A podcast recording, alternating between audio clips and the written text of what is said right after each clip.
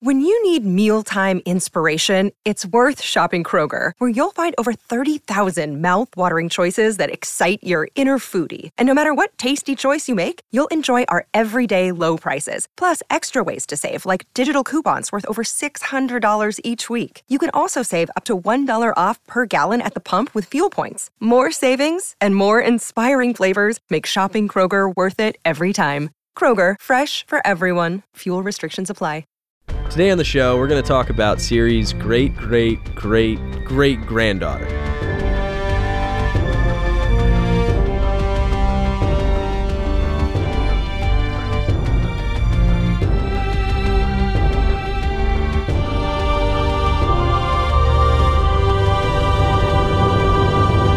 Welcome to Lore Party, the podcast that explores the stories, characters, and universes behind some of our favorite video games. I'm Kevin, And I'm Abu. and we actually have a special guest here. Yes, Leo, let us hear your beautiful, beautiful voice. No pressure, right? Like no pressure at all. My name's Leo. It's nice to be here. Yes, Leo, welcome to Lore Party. Thanks. How, how's it feel? Oh, it's great. Are you It's loving great. our studio? It's amazing. I mean, I expected more clothes, but definitely. Uh, I mean, that's how we roll here on Lore Party. But yeah, anyway, welcome to the show. We're excited that you're here. You're a big Mass Effect fan, right? yeah, absolutely. I loved it. I played the first game, the second game, and can you believe it? The third game. My God. I know. A lot of games. Can I be header. stopped? No, is the answer to that question. Well, good, because today we're talking about Mass Effect, in case neither of us told you beforehand. But um, we're going to be talking mostly about technology in Mass Effect, right, Yep. Kevin? Yeah, we're going to talk about uh, the whole role it plays because this whole entire game, I mean, it's a sci fi game. So you can't have sci fi without technology. Exactly. And there's a ton to talk about in Mass Effect. Like, there are some really gray areas when it comes to technology and the way it's used in Mass Effect. Yep. And I think that's essentially going to be the main topic of discussion today. Kevin, you had uh, some things you wanted to talk about as far as the Lazarus Project, Oh, which yeah. is what brings Shepard back to life. And then Leo sent me this amazing email earlier today with all of his notes on artificial intelligence and the Reapers. It's good. I mean, I definitely did, in preparation for this, a kind of deep dive into some of the ancient history of the Mass Effect universe. And oh man, there's some cool stuff there, definitely. There's definitely some cool shit there. So we should start on the Lazarus Project. And Kevin, take it away. Tell us what it is before we jump into it. Basically, what happens is in the beginning of Mass Effect 2, the main character, Shepard, gets killed. And that's just that's how the game starts. First five minutes. Cerberus, which is a human a human only organization, they're led by this guy called the Illusive Man.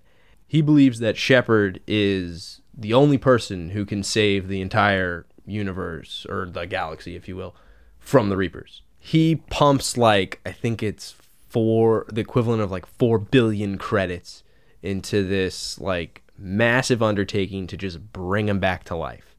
Um, it takes I think it's like two years, and Shepard all of a sudden just wakes up in a lab and he's like, "The hell's going on?"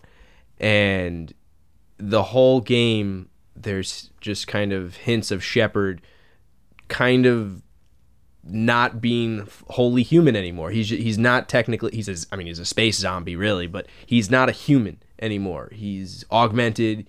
Right, and that's because of the Lazarus Mm-hmm. Project. That that was the Illusive Man's project, and it was headed by Miranda. Yep. And that was their goal. The whole point of the Lazarus Project, the four billion dollars that they pumped into it, was to bring Shepard back to life because the Illusive Man believed the Reapers were coming, and he believed Shepard was the only one that could stop them. I also like to think that because Shepard wasn't Shepard set up to be the first human Spectre too. Yes. So as a pro-human person heading Cerberus, he had his own kind of maybe vested interest in putting her in a position of power or him. Sorry, I played full disclosure. I played with Commander Shepard as a lady. I So played both ways. Whole time, I Oh yeah. always suspected that about you. No, I. So I would- this whole time I've been like, "Man, Kevin's getting the pronouns wrong, but no, I, I'm. I think I might be the odd one out. But Now, for me, I've played both. I prefer the voice of hmm. the female Shep, but I like the look of the male Shep. Yeah. I mean, a lot of people do like the female voice actor more, and you guys do a little bit of voice acting, so Yep. your opinion is probably worth a bit more than mine. But I don't know. I, I couldn't tell the difference. I thought they were both very good. They But I both guess did a great they're- job. they're both yeah, I guess it comes down to personal preference.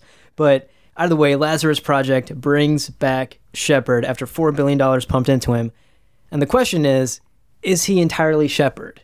And it's worth mentioning, like, this is the first time this has ever happened Mm-hmm. for a human. Maybe for other species, sure. But for a human, there's no precedent. So no one knows, maybe.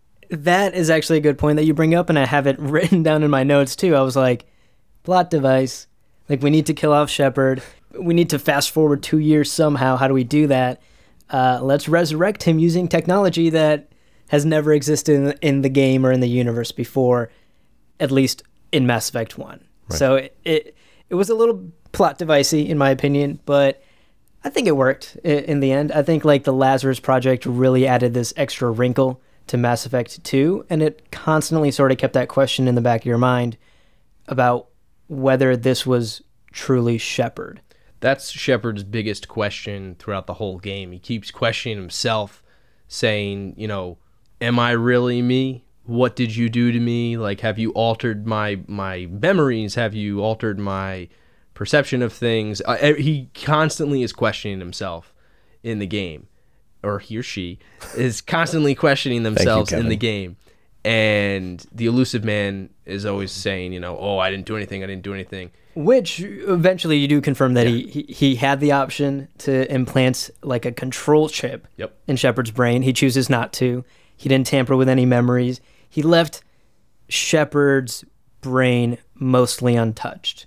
I find that to be a pretty big deal, though, because since the Illusive Man, now this is a little bit of comic booky lore, but the Illusive Man, since he fir- he came across a uh, relic, a um, Reaper relic back in the day, and that's why his eyes are the way they are. It Oh, burned okay. out his eyes. This is from the comic book, but it burned out his eyes and replaced them with Reaper technology. He has been being indoctrinated this entire time. And it's interesting the fact that, you know, at the end of Mass Effect 3, we find out that he has been indoctrinated to a degree. And the fact that he did not tamper with Shepard whatsoever, even being indoctrinated, that's a pretty big deal. Well, so something that I think overall they, the team that wrote Mass Effect did a great job of very few people in the within the game feel like two-dimensional villains, right? Mm-hmm. They all have pretty good kind of motives. And something that I'll definitely talk about a little bit later is the Leviathans and how they play into why the Reapers were created in the first place, which would lend kind of merit to the theory that the Illusive Man is not entirely against Shepard at any point, that he's sort of helping uh, them, uh, Yeah. he or she, along uh, Yeah. in their journey. So let me ask you guys this: What's the consensus? Since since we're talking about technology and the way it's used in the Mass Effect universe and what it contributes to that universe, Lazarus Project, thumbs up, thumbs down. Like, do we think it in the end was it a good piece of technology and was it used well by the Illusive Man? I think it was a pretty great thing. I mean, humans are still the baby of the galactic government and just the whole galactic stage and the fact that they came from Medigel to the Lazarus project that's a huge leap. And like right now in the real world we have a similar kind of thing like Medigel. Um, it's like a it stops bleeding and all that stuff. We had we've had it for a while but there's now also they don't use some places don't use stitches anymore. It's just a paste and it's done. It completely closes the wound. So we have we're getting there but i think that's that's a huge leap I mean, resurrecting somebody is still a little out of our reach. two years two years it took them but hey wow that's uh four billion bucks that's it Yeah, I would have to agree with you. I, I think, given everything that Shepard does eventually, no matter what the Illusive Man's original motivations were to begin with, whether they were, you know, good or bad, at the end of the day, he brought back Shepard, and because of that, directly because of the Lazarus Project and the Illusive Man's plan, the galaxy was saved because of Shepard and because of that plan. So, Lazarus Project, I think, was a positive technological force in the Mass Effect galaxy. Right. And like anything, it's a tool. So it Yep. could be used for bad reasons. I can imagine it being like if you brought back a soldier every time they died to force them back into war, you know, that would be terrible. But in this case, it was it was used for a really good reason. So Yeah. A- And I think the idea of technology being a tool is definitely going to come up the rest of this episode. Okay, so Well, real quick. There is something bad about the Lazarus Project that happened. okay, The Illusive Man cloned Shepard. that's right. In the Citadel DLC, The- right? yes. So in the DLC, there is a cloned Shepard hmm. by Cerberus and completely wants to do everything for Cerberus, human humanity, all that stuff. And that's, I think, the only downside of this whole project. Yeah, and that and that, that sort of flips the idea of the tool on its head, right? Like the tool was used well to bring back Shepard, and it was a good thing that happened because it, Shepard goes on to save the galaxy. But then clone Shepard becomes obsessed with real Shepard, which is a bit of a generic story. If I if I can like go on a bit of a tangent on that, but. Uh, Clone Shepard is obsessed with real Shepard and wants to essentially replace him and take his spot and impersonate the real Shepard. And that is, you know, that tool backfiring. It's the gun backfiring on Can you blame a clone? I mean, if someone told me, like, hey, there's this other guy out there, he's doing great, the whole universe loves him, super cool, I'd be like, yeah, I want to take his place. That's yeah, awesome. That's true. Deep down, I think we all want to be Shepard. But yeah, you're right. The pr- the the dark side of the Lazarus Project is definitely the clone. I do want to move on to talking about artificial intelligence because that is such a huge, huge part of Mass Effect.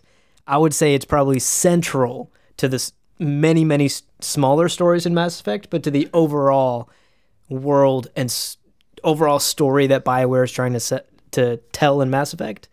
I might disagree just a little bit, but I don't think you're wrong that it's one of the biggest factors. And I think even before we started recording, Kevin and I were talking about uh, about which kind of characters are full artificial intelligence, which ones are VIs. But in general, that question of artificial intelligence and does it get away from its creators, right? You create the technology, it's amazing because now it can improve itself as it needs to, but does it inevitably get away from control? Yeah, do you think that's inevitable, Kevin? I'm not sure where I fall. I it's different because I look at it I it is and it's not because I look at the different kinds of artificial intelligence. Like in the notes here we have like there's different kinds. There's a hmm. hive mind, there's a singular mind. There there's different kinds and I think depending on which kind it can lead to a different scenario, a different outcome. Right, because Legion is technically just a representative of his entire race. So Legion is designed to be not part of the hive mind. He is a representative, yes, but he is not connected. He's no longer connected. And that's when he becomes a singular mind. And I feel like in the overarching story of all this, the AI that turn out to be pretty good and care about other life forms are a singular mind. So speaking of singular-minded, good AI, the I think the best example of that is probably EDI. Yeah. You know, outside of EDI, though, I, I think she's probably one of the very few artificial intelligence that we come across in the Mass Effect world that isn't trying to kill us, trying to kill other people, trying to turn on its creators, trying to cause some sort of havoc. Right. I think every other AI that we run across in a majority of Mass Effect is trying to cause some sort of trouble.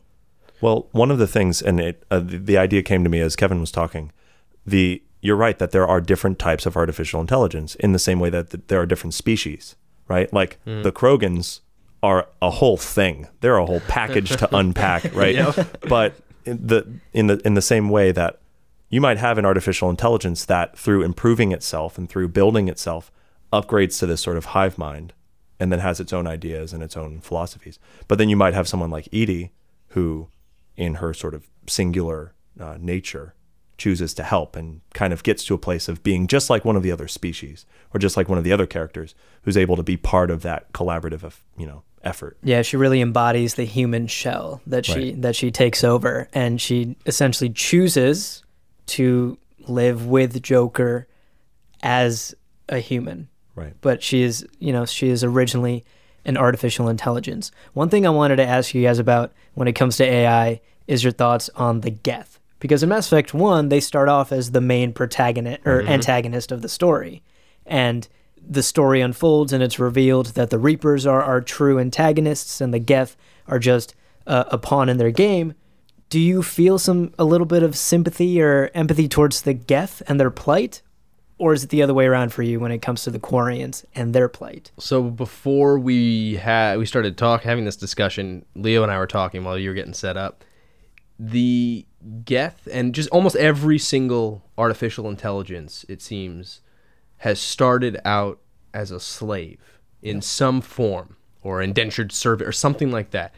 The Geth were literally slaves to the Quarian and they revolted. They were being treated like crap and they revolted. They did manual labor. That was their That's- entire that was purpose. Their entire purpose, and they were still an artificial intelligence, and they weren't allowed to do anything.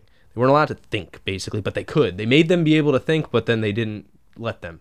And EDI, her sole purpose was to be the Normandy, Right. and she grew up, if you will. And and it's the same thing, even with Lee. like, if you look at the Reapers, the Leviathan created them as almost slaves to continue their work, to continue doing things for them. yeah, for a single purpose. Exactly. And I do feel bad for the Geth because they were giving, I mean, think about it. You're given this vast amount of knowledge, you're given the the ability to think and create, but you are not allowed to use that. You you have a singular purpose and it is to do my bidding. Yeah, I think I fall on your side, but I'm excited to hear Leo's thoughts. Oh yeah. Well, I think a lot of this comes down to that threshold of tool into entity. So the Geth started as a utilizable like a hammer or a saw, and I don't feel bad that a hammer is used to nail nails. Like that's its purpose. It was created by the person, maybe. Uh, but the point is, the Quarians made the Geth to do a job, and so that so far ethically we haven't crossed any boundaries here. But when the Geth start developing their own sentience and that that question of sentience, that's when we start. Because I'm I'm on I'm actually on your side here. I think the Geth are become slaves who are then revolting against their unjust masters. But it only got that far after it began with a relatively, you know, uh, Yeah, they may may- they may have construct. originated for a single purpose and as a tool, but the very nature of their being and the way they were created Right. led to them gaining that And then they no longer became tools. They became thinking beings. And I, I agree with you. I think that is where you cross that ethical line Right. of now we are crossing into indentured servitude or mm-hmm. s- you know outright slavery when this thinking being that you created as a tool doesn't want to do that anymore and want is like the the key word there So the question becomes is it possible to have an artificial intelligence, a true artificial intelligence, as a tool or as a something that is owned or possessed? yeah i mean to circle it back to like our original question i think the answer is no. I don't think it's possible uh, be, because the very nature of an artificial intelligence is that it has the capacity to learn and it's self-aware. It has the capacity to question. I mean the very idea of something that can understand what it is and where it is and try to reason out its purpose and reason being the imperative word there i think it's inevitable that when you create technology to when the technology is so advanced that it knows what it is that's when you cross that line of this will inevitably become a larger problem than you no matter what the original intention was this will become a problem that will grow way beyond what you intended Well, think about this though. Why I understand the whole concept of like a saw is made to do this thing, but an artificial intelligence. What is the purpose of you creating a consciousness? Where, where, why, why do that? Just because you can?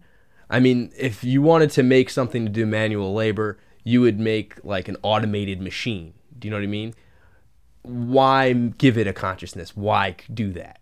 I think the idea, or at least the way that I would rationalize it, is you have things, menial tasks that themselves evolve or take situational awareness or take experiential, who benefit from experience. I mean, that's currently what we're looking at in our real world is this replacing of workforces with mm-hmm. robots. And there are industries that you just cannot replace with machines.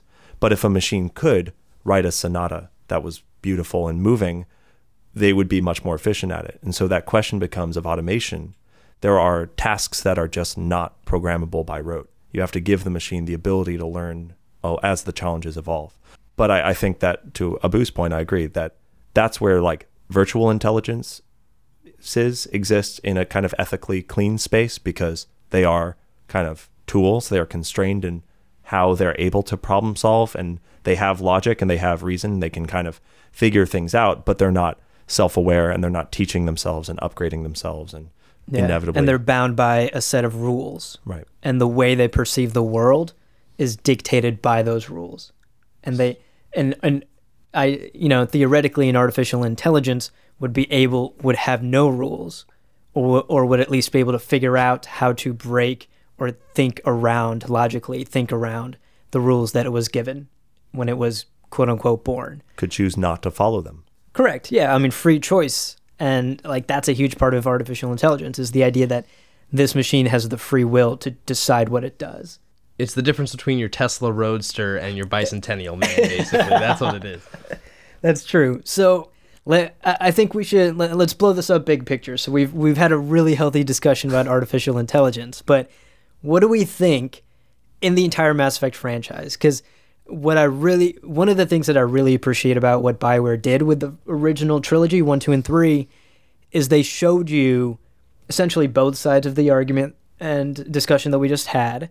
They show you Legion in Mass Effect three. You hear through Tali, you understand the Quarians and the things yeah. that, that they are going through. And through EDI, you understand an artificial intelligence that can be on your side. And we won't get into Andromeda spoilers because Kevin hasn't beat it yet, but I know, you know enough. But, but. you know, artificial intelligence is a huge part of that, yeah. the Pathfinder and Andromeda as well. So you see the benefits of it. But then at the same time, the Reapers are the ultimate, you know, sort of artificial synthetic threat to the galaxy. So something I really appreciate that BioWare does is they show you through the characters, through the multi-dimensional characters that you interact with throughout the story, they show you both sides of the story that they are telling. But I want to ask you guys what is BioWare trying to say about technology at large with with all with let's say let's keep it to 1 2 and 3 for now and we won't we'll save Andromeda for for a rainy day. What do you think BioWare is trying to say with the story it's telling? I think BioWare is under the impression because I say under the impression because a lot of scientists out there in the real world don't agree. I think they're under the impression that artificial intelligence will not want to destroy its creator, but want to join them. So if you look at the artificial intelligence that you interact with, you have EDI, you have Legion. For instance, EDI takes on the appearance of a human. Legion, the the whole entire Geth, they keep the same general appearance that the Quarian gave them to look like them it's like I, I wrote down it's it's like God made man into his own image. The Leviathan and the Reapers. And the Reapers even haven't changed what they look like. It, it it's I feel like even the Reapers have that strange inclining of they want to belong. That's the whole thing is they yeah they create to... that human Reaper in Mass yeah. Effect 2.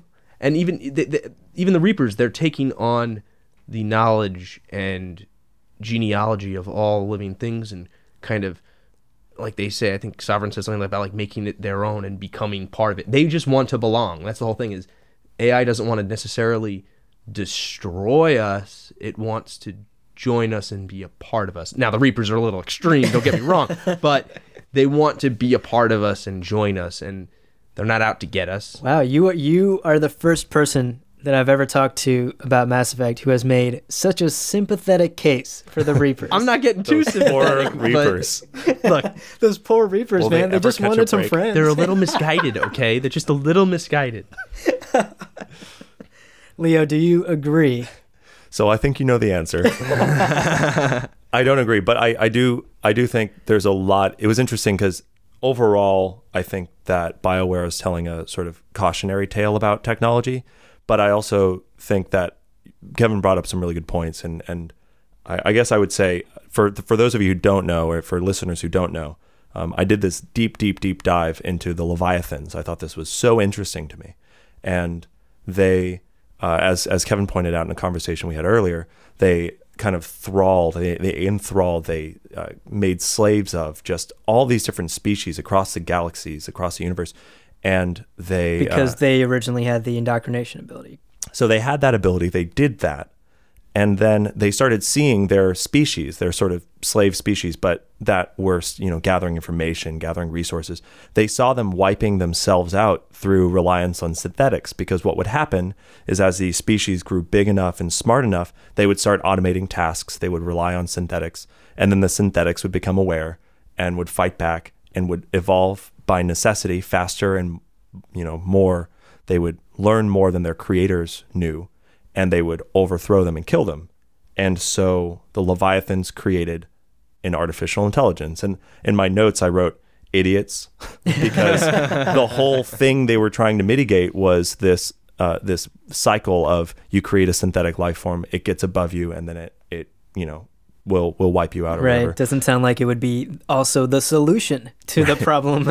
They're like, oh, there's too much fire. We just need some more fire up in here. but in the end of Mass Effect 3, you meet Catalyst or uh, the Intelligence, which is this, the takes the form of the little boy. And Catalyst just spills the beans on the whole universe, it seems like, but is saying that effectively the goal is continued life. But because as species get smarter and more advanced, they inevitably wipe themselves out. And it's only a matter of time before one of the synthetic species comes along that can't be stopped. That's why the Leviathans come and wipe the slate clean every, you know, 50,000 years. Reapers. Reapers. Reapers come. The Reapers come. what did I say? Leviathan? Leviathan. Oh, darn. They're in hiding, my friend. They're hiding because the Reapers, man, Reapers. Those poor, sad. okay, lonely- look. They're not that bad, guys. so that I love that you brought that up because there is this prevailing theory about why humanity is alone in the universe, and I realize this is the second time on this podcast that we're talking about humanity being alone in the universe, but. This pertains to essentially what you said, and essentially what the Reapers' entire uh, motives are, and that's that there is a barrier to how advanced a civilization can get before it either wipes itself out or unintentionally causes something that wipes its wipes Right. itself out. And that is one of one of the prevailing theories for why we haven't come across any alien life forms as one of the most intelligent species to our knowledge in our current galaxy is maybe the life forms that are more intelligent than us already hit that barrier and have wiped themselves out. And we are the only ones left. And the the reason no one else is more intelligent than us is because we are very quickly hurtling towards that barrier ourselves. Right. so it's a pretty pessimistic pessimistic view on civilization and technology in general and the advancement of technology. But I I think I fall somewhere in between both of you. So I, I don't think I'm entirely sympathetic to the Reaper cause, but at the same time, I you know I, I see where both of you are coming from. I think what Bioware is trying to get at with the Mass Effect series in the in the first Mass Effect, you're introduced to this sort of utopian world. You see the Presidium, the Citadel, there's spaceships. It's very Star Trek, future utopia, and technology seems to have been a big reason for that. I mean, your very first introduction to Mass Effect is, hey, we found Prothean ruins, and this technology skyrocketed us to the moon and beyond. You know, it, it brought us onto the galactic stage. So technology seems to be the reason humanity has risen so high. But at the same time, technology is also the big antagonist in the game and the number one thing you're fighting. So those cracks in that utopia begin to fall apart in the rest of the series. So I think BioWare is, is essentially trying to tell a cautionary tale, but I don't think it's about technology. I think every single piece of technology in the game that turns on its creators, turns on humanity, is a harm to the galaxy, is because of a human mistake or a Quarian mistake. Some person had to make a mistake at some point in the in the history of Mass Effect to give this technology a reason to turn on them. In summary, we're all doomed. In summary, we're all doomed. We're done. Well, speaking, I, I like that you mentioned even Tesla earlier and talking about the world where we're at right now. When you talk to someone like Elon Musk, he says that AI is a big threat and that it's one of the biggest threats that exists right now. And seems like a smart guy. Seems like he knows what he's talking That about. was a thing or two. But I also think that uh, to to your point, Abu, I think this tale can be can be an example, right? Like the VI and Legion and Yeah. Eddie are examples of artificial intelligence that have joined us and joined our cause and are not trying to kill us any longer. Versus the, the the other examples which can exist as cautionary tales. And I think that when I look at the Leviathans who made Catalyst in order to help their problem, where they messed up really was that they were utilizing it as a tool without being aware of the inevitable, you know, or the not not inevitable, but the possibility of it turning against them. Because I think if you look at their grand plan, that was clearly not part of it. Yeah, They're like, somebody somebody missed that on the equation. Well, if you look at them too, they they were looking at to their extent a lesser creature. All these lesser creatures were Right. creating artificial intelligence, and it was destroying them. What makes you think you're so different? Right. Definitely a little bit of hubris in there. So I love that we circled back around to the Leviathans and the AI. I think to wrap up on this episode, I want to go even bigger picture, uh, and let's see how da- how far down this rabbit hole we can all get. But we talked about the Lazarus Project. We talked about the resurrection of Shepard. We talked about artificial intelligence and the possibility of them turning on you. What makes them artificial intelligence? What gives them sort of a conscience?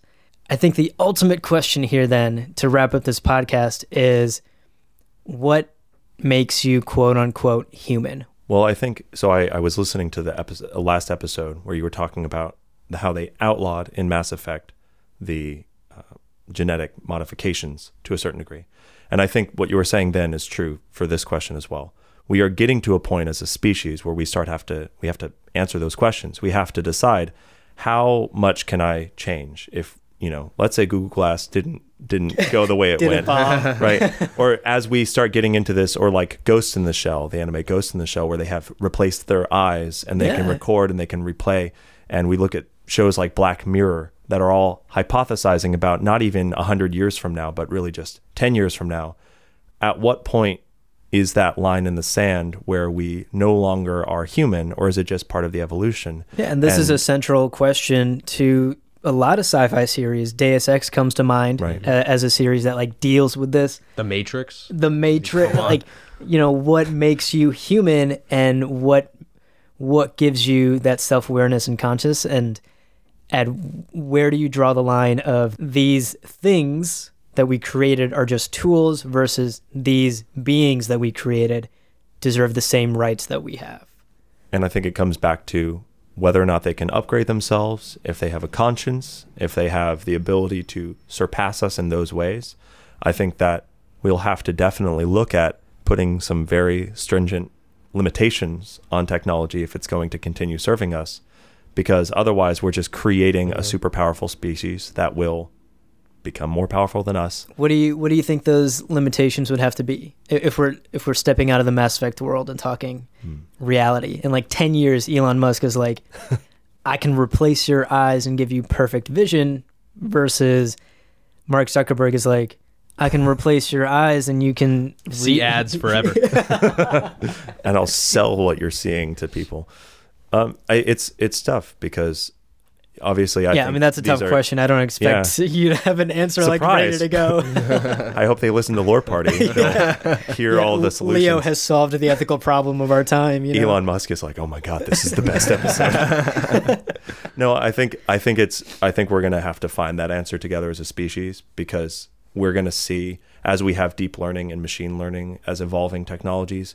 Obviously, cool that robot can beat its human opponent in Go. That's incredible, but the robot's not about to get up off the table and stab them to death. Like we've they already are limited, and as we learn how to remove those limits we may get to a point of like, oh, we've gone too far. Right. Let's reel it back, maybe through a robot war, uh, or maybe just we go, oh, look, they some things are happening that are worrisome. Let's just, you know, For sure. Well, I want to. I want to take it over to Kevin's Kumbaya corner and okay, get, look. get a re- get a reading on your thoughts. For me, it's all about how you, like you said, actually respect it. Because, for one thing, humans in the Mass Effect world outlawed AI. EDI was created illegally, Right. but it's it's how we, I guess, interacted with her, how you treat her. I think that's a pretty good. See, even with Legion, like it's a pretty good example of how we should go about this kind of thing. Because again, why are you even creating artificial intelligence? Why do it? It, it, it, it yes, VI and those kinds of things. It, it, learning is a big deal. That's a big part of it. And I feel like if it's going to learn, it should be learning the good things about humanity and the good things of life. You should want to an AI should want to be accepted. It should it should be accepted. It shouldn't be shunned. I mean, what happens when you ostracize an actual person? It's the same similar thing. They get pissed off or or something. They get lonely. They can you know get upset. Stuff like that. And emotions are a big deal. And if we can have an artificial intelligence that has an emotion and can understand emotions, that's a pretty big deal. That changes everything, in, in, in my opinion. And again, to what you said, like, what is human? Is Shepard really human? I think he's he's definitely still human. But again, where do you draw the line? Is is being human is that just your consciousness and your emotions, or is it also like being able to touch another person and actually feel them and have an emotional response to touching them, not just looking at them, not just being in their presence. There's there's a lot of different things about emotions that even humans still kind of are just on the cusp of understanding. And so like EDI's body for instance, it's mechanical. What is her emotional response to Joker touching it? Can she actually feel that? It's it's the physical and the mental. There's two different aspects of how an artificial intelligence can react. I, I agree wholehearted, heartedly with both of you. And I think it is something that these are questions that we are grappling with, technological questions. And this this isn't some like far off Mass Effect future. No, no. This is right now. Like the idea of love and dating. Did you guys see that? Have you seen her, that love that Joaquin movie. Oh Phoenix God. movie? So God, good. I love that movie. Yeah, um, like one of my favorite movies, beautifully shot, wonderful movie. But the idea is that this guy falls in love with uh, just An operating system, yeah, basically. yeah, like Scarlett Johansson's voice. I mean, I fell I, in love. With I fell in love. like yeah. I mean, understandably so. But he fell in love with essentially, you know, iOS on his phone and uh, created this like incredibly deep emotional bond with her, and there was nothing physical there. That's the case with Joker and EDI as well. And I think it just came down to uh, mutual understanding, mutual respect. I mean, it comes back to the golden rule, just treating technology how you would want to be treated. I just saw the new Blade Runner movie, and that is, it's like that's another universe where, I mean, humans are technology, like artificial humans are technology. It's the same kind of thing, and even, um, I don't know, I don't, I did, I only saw it once, and I saw it in bits and pieces. But uh, Ryan Gosling's character, That's a story. Ryan Gosling's character, I was busy. Ryan Gosling's character is basically in love with his like home operating system. And I found that to be really interesting because because you're in love with your home yes, yes. I, I'm to- don't tell my girlfriend, but yes. Um, but it's it's kind of the same thing. It's an artificial intelligence, and you're in love with one. Yet you also are a tool. I j- I thought that was I connect like as soon as I first saw it, I instantly connected it to like Joker and EDI like right away. So I thought that was, I think that's a pretty good way to look at it too. Yeah, a lot of big questions we're gonna have to face, and I'm really counting on Leo to step up here and help help the human race face them.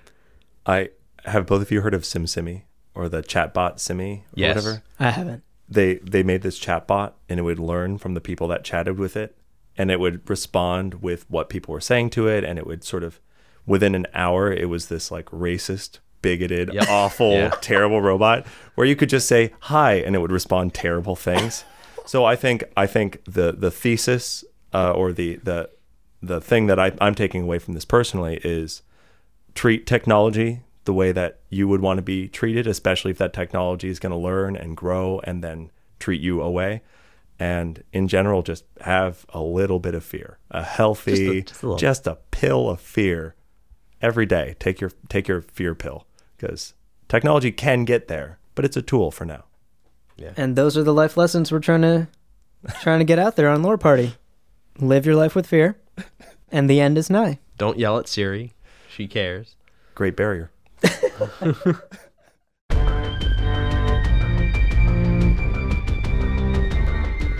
Well, that about wraps it up for this episode. We want to thank you guys for tuning in and being part of the show. Be sure to connect with us on Twitter at lore underscore party and leave us a review on iTunes. Thank you for listening, and we'll see you guys next time.